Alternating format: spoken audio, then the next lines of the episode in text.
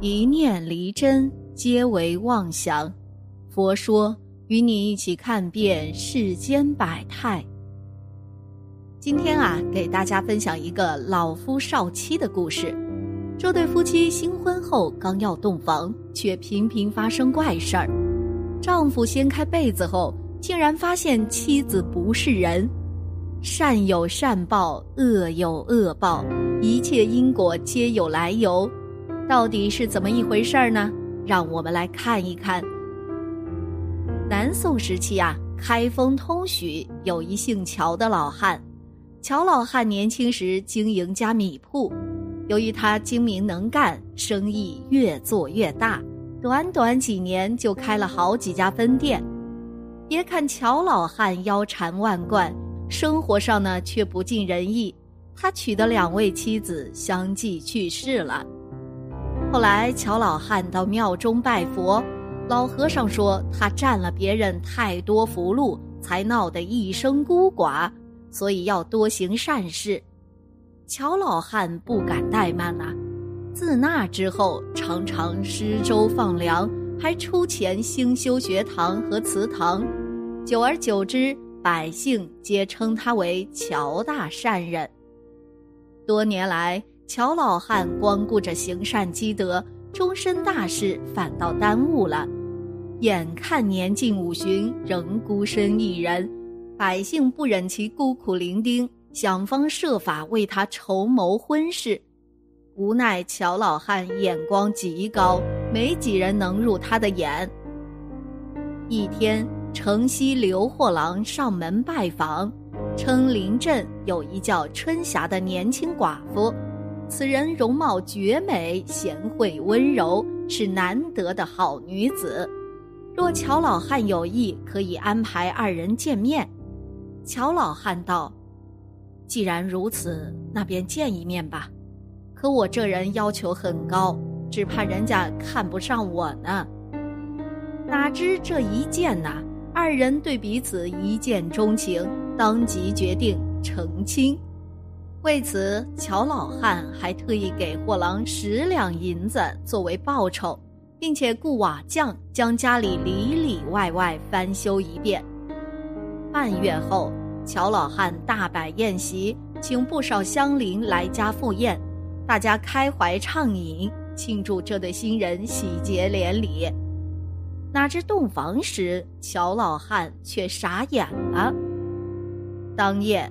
乔老汉为和少妻享受二人世界，故意装醉溜进洞房。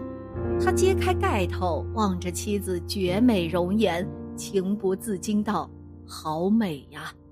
随后便欲吹灭蜡烛，可就在这时，春霞突然面色一变，急道：“夫君，我肚子不舒服。”说罢，急忙冲出屋如厕了。乔老汉皱眉道：“这叫什么毛病啊？”不一会儿，春霞方便回来。乔老汉酝酿情绪，正欲重新和妻子亲热，却不想一掀开被子，貌美的妻子不见了，眼前出现的竟然是一个鬼影。乔老汉傻了，妻子难道不是人吗？眨眨眼再看，还是鬼影。不想下一秒，他再次喊道：“不行了，好难过！”夺门直奔茅厕。乔老汉恍惚了一下，视野重新清晰，这次看到的是正常的人影了。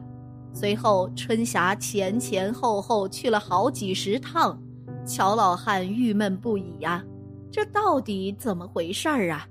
接着又说：“我去请郎中回家吧。”郎中上门后，又号脉又针灸。奇怪的是，春霞依旧肚泻不止。郎中急道：“不对呀，我明明对症下药，为何没效果呢？你说说，有何特别感觉？”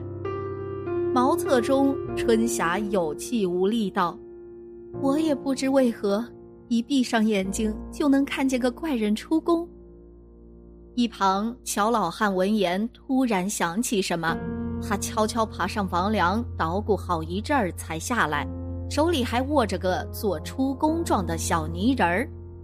乔老汉怒道：“好啊，果真是你害的！这究竟是何意呀？”我们且往下看。事情啊，要追溯到半月前，乔老汉与春霞相亲后，便找来瓦匠翻新房屋。他找来之人名叫楚万里，是城中手艺最好的泥瓦匠之一了。不过此人呢，小心眼儿且特别记仇。工期总共七天，可不知为何楚万里连请三天假。眼看婚期将至，乔老汉怕他干不完活儿，遂叫来外乡瓦匠接替楚万里，房子这才圆满翻修完。结算工钱时，乔老汉给楚万里结了四天钱，哪知他耍起无赖，非要满七天的工钱。为此，二人争执起来。乔老汉怒道：“天底下竟有你这般不讲理之人！”楚万里争辩道：“并非我矫情啊，此事就怪你了。我分明在你家吃坏肚子才请假的，没问你要精神损失费，够不错了吧？”乔老汉怒不可遏，一毛钱也没给，直接将其轰出门。眼下春霞变成这样，一定和楚万里脱不了干系。乔老汉怒冲冲拿着泥人，连夜找他算账。来到楚家，乔老汉咣咣砸门，楚万里睡眼惺忪出来，一看来人，惊讶道：“怎么是你？”乔老汉将泥人摔在他脸上，道：“看你做的好事，跟我上公堂。”楚万里捡起泥人，看罢，惊讶道：“做事要讲证据啊！”凭一个泥人就要送我上衙门？乔老汉道：“哼，我妻子现在还在家里拉肚子呢，你还敢狡辩？”楚万里仔细端详泥人，说道：“这并非出自我手，若你信我，带我回家看看嫂子。”乔老汉强压怒气，带着他回到家。楚万里望着早已虚脱的春霞，皱眉道。好阴损的方术啊！说罢，念了一段咒语，并将泥人踩碎。春霞这才缓过来，见妻子好转，乔老汉怒火消了一半，忙问怎么回事儿。楚万里上房查看后说道：“乔大哥呀，我虽小气，那日也的确在你家吃坏肚子，可我知道你是大善人，我又怎会害你呢？”若我猜的不错，是那外乡瓦匠做的。随后取下一块泥和碎泥人比对，乔老汉看罢，脸红着给他赔不是，又道：“可我们无冤无仇，他为何害我呢？”楚万里道：“你人脉广，不妨抓住他问问。”次日，乔老汉动用不少人脉，终于将那外乡瓦匠。押送公堂，见事情败露，外乡人索性不再隐瞒，恶狠狠盯着乔老汉道：“没错，是我干的，可我不后悔。谁叫你瞧不起我呢？”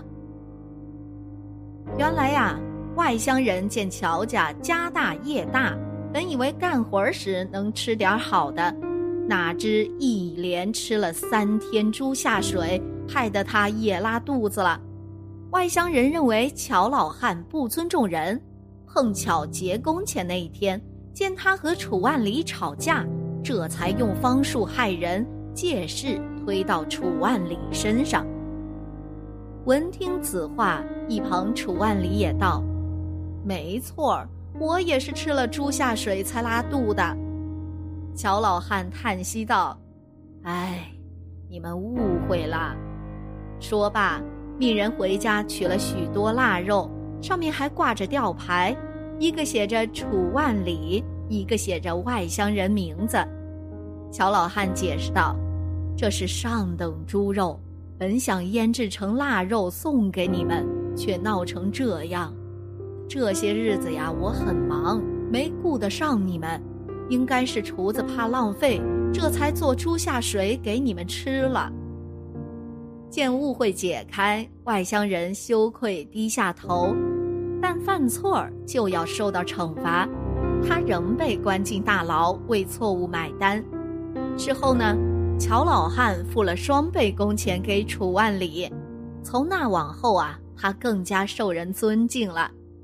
一年后，春霞为乔老汉生了儿子，这就叫好人有好报吧。无德的恶人要加害有道德的贤人，就好像你脸面朝天空吐口水一样，口水吐不到天上，只会落到你自己的脸上；又好比在逆风中挥洒沙尘，灰尘不可能扬到别处，只会反转来洒得自己一身。人为什么不要做坏事儿，不要背后说人坏话？这个比喻啊，太形象了。所以说，贤人是不可以毁谤的，毁谤陷害贤人，自己必然招祸而遭毁灭。好了，今天的节目呢就到这里了，希望此次相遇能给大家带来收获。如果你也喜欢本期内容，希望大家能给我点个赞，或者留言、分享、订阅。感谢您的观看，咱们下期节目不见不散。